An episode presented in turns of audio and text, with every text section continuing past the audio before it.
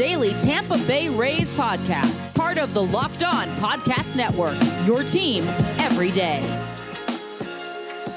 Hello, my name is Kevin Weiss alongside Ulysses Sembrano, and we're the host of the Locked On Rays podcast, part of the Locked On Podcast Network. Thank you for making Locked On Rays your first listen every day. And remember, our podcast is free and available on all platforms, including YouTube at Locked On Rays.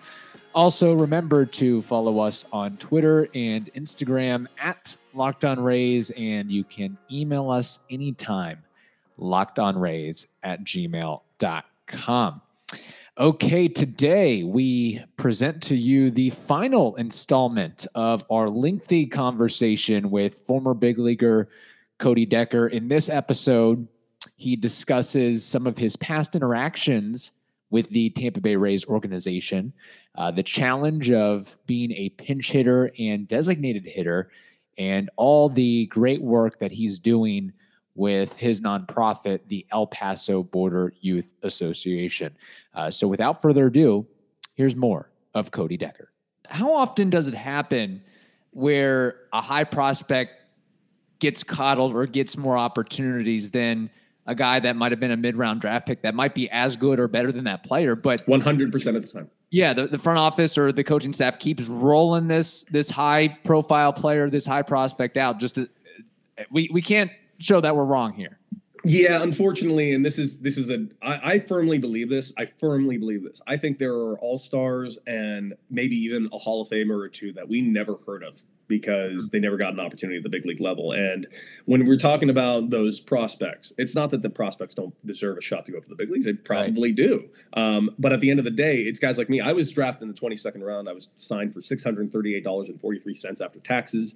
That is not a very big financial investment. And by the way, I think I led the nation in home runs at UCLA that year and hit like 330 and I had like 60 home runs at UCLA. Um, but yeah, at the end of the day, it is a business. And the business, you have to make financial investments and you have to justify said financial investments. And at the end of the day, if you're looking at your double A team and you're going to call somebody up, both these guys play right field. This guy is hitting 340. This guy is hitting 260. 260 guy has $3 million of investment in him, and he's one of our top prospects, according to Baseball America. The other guy was, you know, senior sign, we got to bring up the $3 million guy. Also, it'll generate buzz around the fan base. Hey, they're finally bringing up the prospect. Think about somebody like Bryce Harper. At the time when Bryce Harper went to the big leagues, Bryce Harper never hit above 250 in his minor league career. Um, and then he goes to the big leagues, and obviously Bryce Harper became Bryce Harper, who what they ex- mm-hmm. expected. And honestly, I think Bryce Harper is even more impressive than people give him credit for. And when I say that, is not only is a two-time MVP, but he's a guy who honestly did, struggled in the minor leagues when he got until he got to the big leagues. But also the amount of hype around Bryce Harper from high school all the way to the big leagues is impossible to live up to. And the fact that he's even come close to living up to that monumental hype is, I think, is they should erect a statue of him in multiple cities. Like it's that to me, it's that impressive. Um, but yeah, the, at the end of the day, it is a business, and you have to justify financial investment and you're not you're going to call up your prospects more than you're going to call up your farm hands. Wow. And you know, kind of following up on that, uh, I don't know how willing you are to talk about this, but I would. You mentioned that there's not a uh, not a lot of, or I guess Bud Black might have said this that there's not a lot of smart baseball players out there. Like, what what is the percentage of in a clubhouse of 25 or 26 guys that man, these guys, okay, they got a good head on their shoulders. They they they're pretty bright versus just I play baseball. That's all I do. I I, I don't I, I can't do anything else. Sort of. Depends on the level, the level okay. that you're at. Uh, I'd say double A and up, you're going to have a lot more smarter guys. Okay. Uh, the lower levels, mm, yeah, you're going to deal with a lot more high school kids and a lot more uh, frat boys straight out of college mm. that hmm. don't quite understand how the world, business, or anything works. Right. Um, you know you're fresh out of college you played at a maybe at a major university and it's probably something along the lines that you think the world revolves around you and you're in for a harsh reality um, it's it's a very unique dichotomy in any clubhouse uh, but the higher levels the wiser they are, and even the smarter guy, even the not smarter guys, wisen up a little bit. Okay. Uh, Um, so, smart. but but it doesn't mean they're smart. It just means they pick and choose their spots. Understood. Uh, s- besides yourself, smartest player you encountered. Um, ooh, good question. Um, smartest player I encountered probably Nate Freiman. Okay. Uh, I'd say Nate Freiman, um, Ryan Lavarnway, cross them. Ba- oh, actually, take that back. Almost my entire uh, Team Israel team. That was probably the smartest baseball team that has ever lived. Okay. Um, just uh, everyone. Uh, Harvard, Craig Breslow, Yale, Ryan Lavarnway, Duke, Nate Freiman. Um, God, uh, did Josh Zeid also go to Duke? No, he went to Vanderbilt. Uh, we had another Duke player. We had me, UCLA. We had uh, what's his name, Stanford. Uh, where did who's the GM? Uh, Sam Fuld. Where did Sam Fuld go? He's the GM of the Phillies now. He was our center fielder. Like it was just, it's just everybody. it was every single guy was an extremely smart guy. Uh, that team was ridiculous. Um, but I'd say probably Nate Freiman be high up on that list. Uh, Okay. Sam Fuld's high up on that list. Will Venable's high up on that list. Um, Rocky Gale I'd put up on that list. Mm. A player named Jake Goebbert that I played with, he's high up on that list. Oh, Jo- John Baker, uh, catcher John Baker played uh, played with him in the Padre organization. One of my favorite players ever. Uh, he is uh, currently the head of the, uh, the player development for the um, Pittsburgh Pirates. Yeah, there are there are a lot of smart guys in this game. I, I, I make fun of baseball b- players being the dumbest of all the athletes, and they probably are. But the there are quite a few smart ones littered in the bunch. And I think Sam Fuld now GM with the GM Phillies, of the right? Phillies, yeah. So- Sam Fuld, what a guy! That I just made a birthday message for him the other day. It was awesome. Yeah, he's he's got quite a history here with the Tampa Bay Rays. Like he's Yeah. sort of a folk hero in a way. I'm Um, actually very sad that I never got to play for the Rays. I really would have loved to have seen what they were doing. I, I I would have loved to see how that that minor league system works and how they pump the players up to the big Mhm. leagues the way they do. The Rays are one of the two, like one of the two teams that I desperately wanted to play for and never did. It's the new year, so that means New Year's resolutions. If yours is about getting fit or eating healthier, make sure you include Built Bar in your plan. Built Bar is the protein bar that tastes just like a candy bar, but maybe even better than a candy bar, believe it or not. You want to eat healthy, but it just gets so boring. By like week three, you might be thinking, this is not worth it. Where's the chocolate? Well, I'm here to tell you Built bars are covered in 100% real chocolate. And most built bars contain 130 calories, just four grams of sugar, just four grams of net carbs, and 17 grams of protein. What's also great is, man, there is so many flavors to choose from coconut almond, peanut butter brownie, raspberry, cookies and cream, salted caramel, mint brownie. The list goes on and on. We know you want some built bars. So, what you got to do is you go to built.com. That's built.com. Use promo code locked15, L O C K E D, the numerals 1 5, and that'll get you 15% off your order. Again, go to built.com, promo code locked15 for 15% off at built.com. Did you ever get an opportunity, or it was just like I can't? th- There's a there's a better opportunity somewhere else that I think I can make it to the majors compared to where the Rays were at a particular time. I don't know if they had ever reached out to you. To this very moment, I have never spoken to the Rays one time. At, Mm, that is not true. Oh, Thank you for reminding me. I have spoken to the Rays many times, but never about me. oh, There was a member of the front office of the Rays who is no longer a member of the front office of the Rays who used to call me all the time about players and wanted breakdowns of players both on and off the field. I get those Mm. calls a lot. Um, there was a member, but I always drove me nuts and I'm giving these breakdowns of these players. I'm like, why aren't you trading for me, Dick? right. Um, but they never did. Uh, I don't know. It's just I am somehow have never spoken to the Rays about me not one time. Um, I would have loved to have played for them though. I have a, the one thing I wouldn't have loved, and I and I, but I don't know this for sure.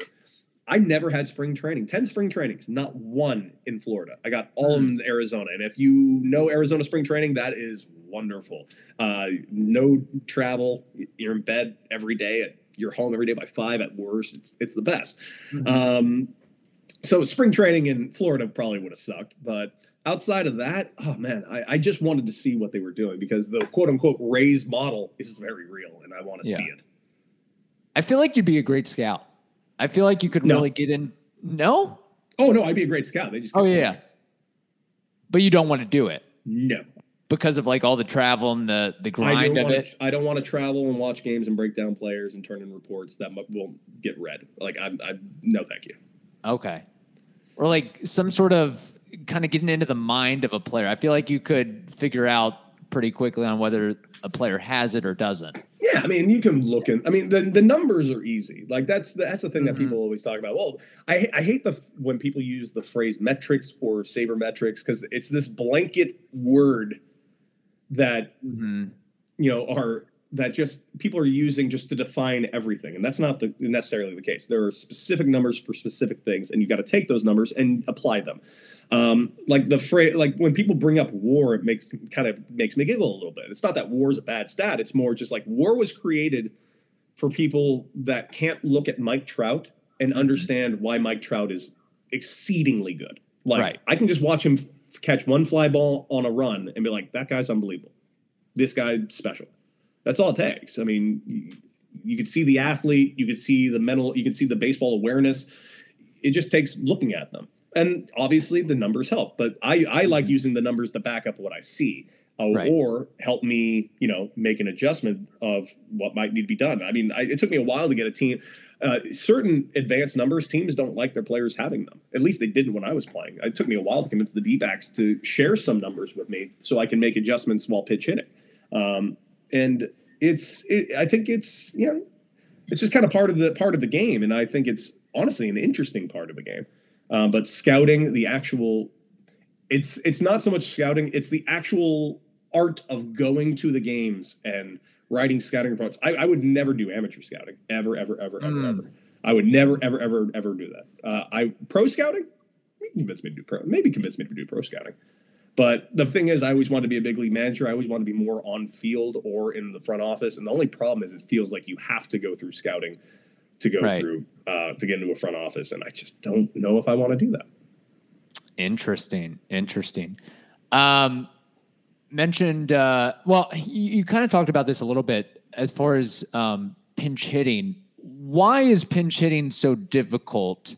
Uh, at the professional level, or I guess baseball in general. I, I don't know if people really understand why and how it's so such a challenge for so many ball players out there. Well, we'll start with it just in practicality. You ever get off the couch after sitting on the couch for an hour? Mm-hmm. How how good are you at doing fast twitch movements in that exact moment? Not very good. Not very okay. not not very well. Okay, now do that and now go face 98.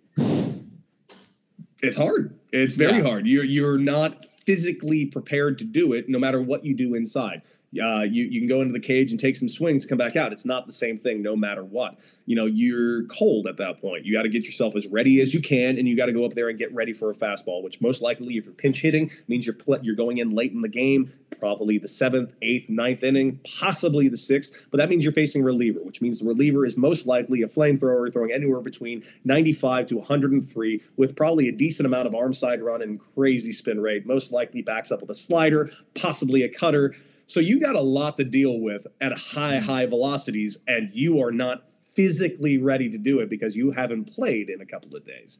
Um, it's hard, very hard. And the honest God answer to do it is get on the fastball, and that's it. You have to hit the fastball, and that is it.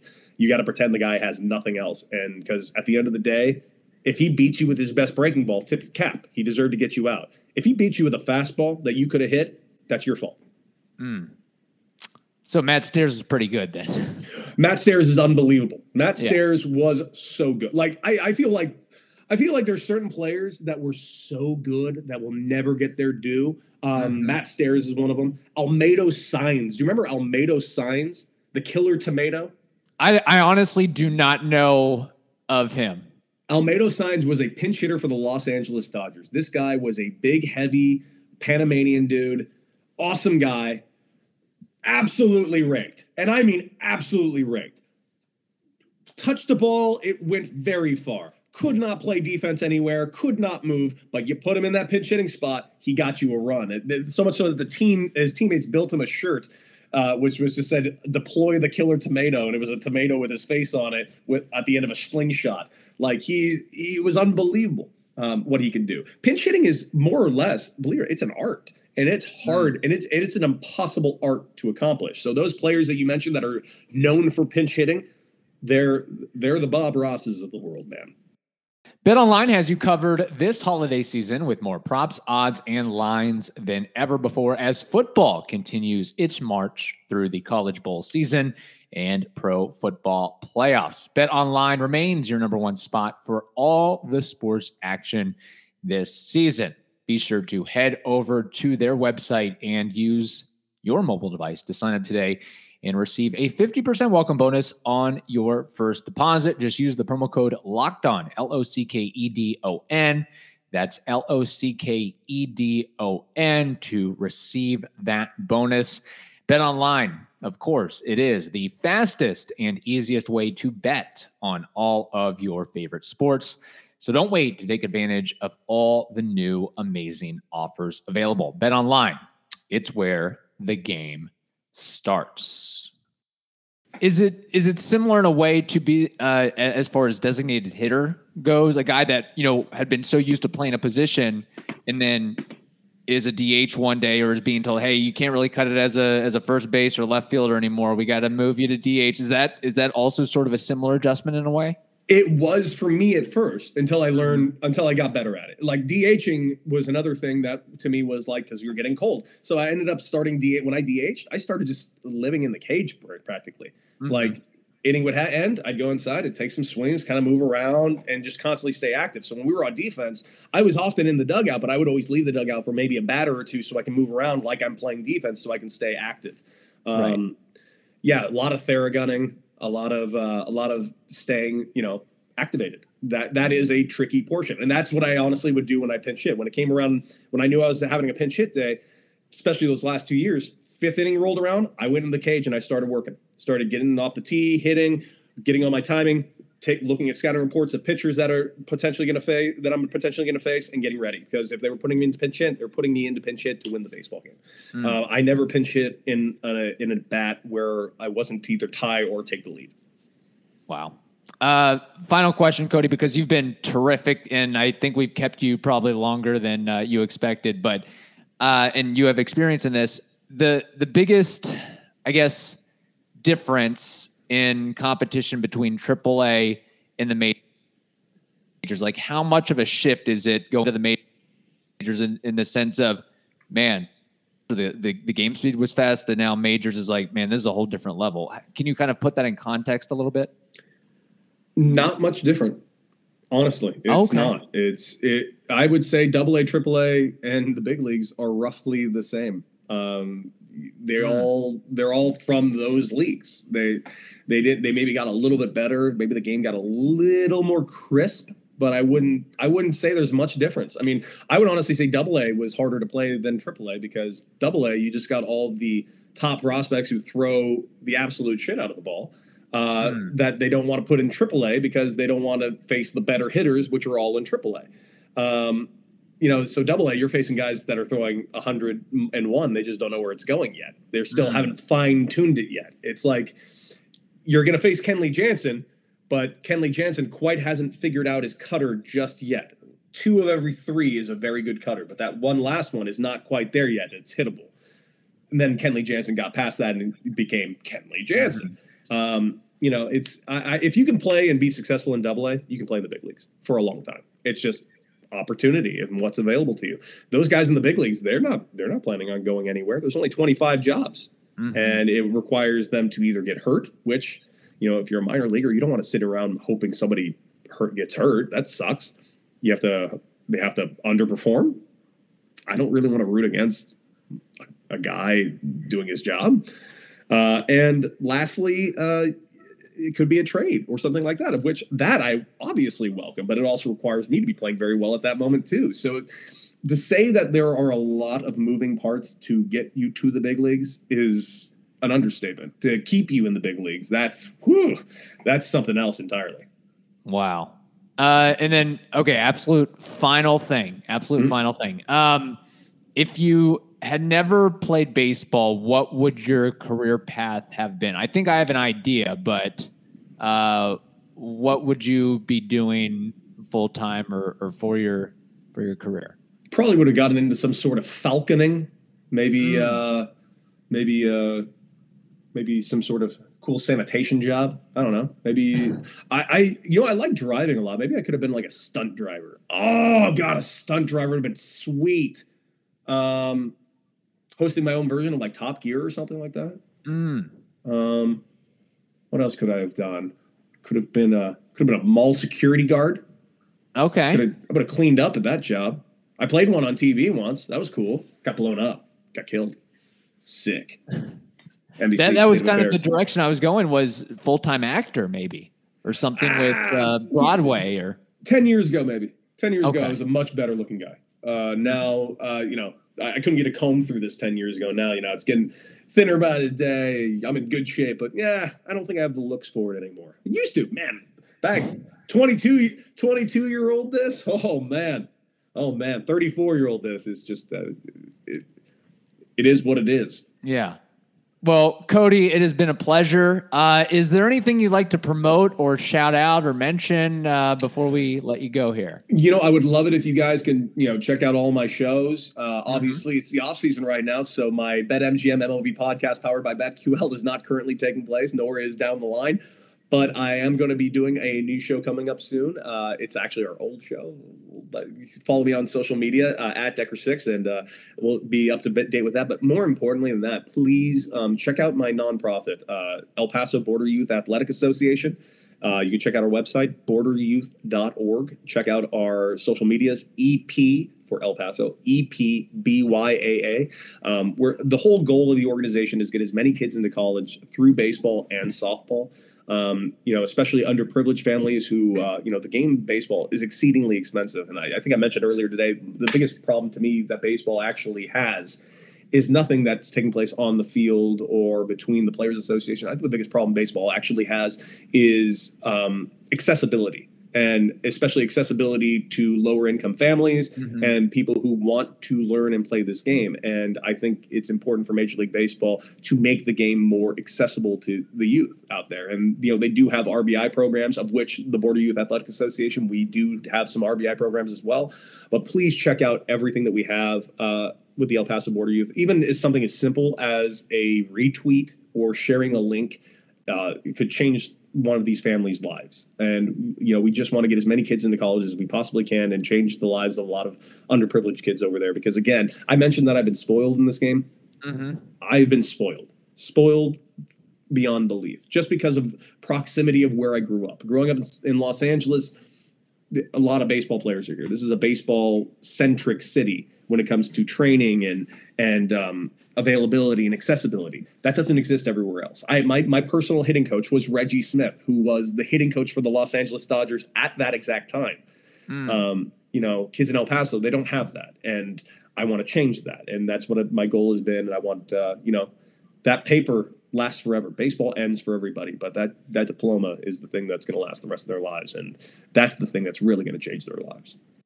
Okay, we once again want to thank Cody for all the time, insight, and joining us on the pod. Maybe sometime in the future again, we'll have him on to discuss more baseball. Very entertaining, very insightful, very fun to talk to. And man, MLB Network, ESPN, somebody, somebody come calling.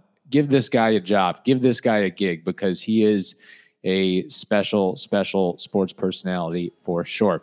Okay, uh, thank you for making the Locked On Rays podcast your first listen every day. Now make your second listen the Locked On Bets podcast. That is also free and available on all platforms. Hope you all have a wonderful day. Stay safe, and we will talk to you next week.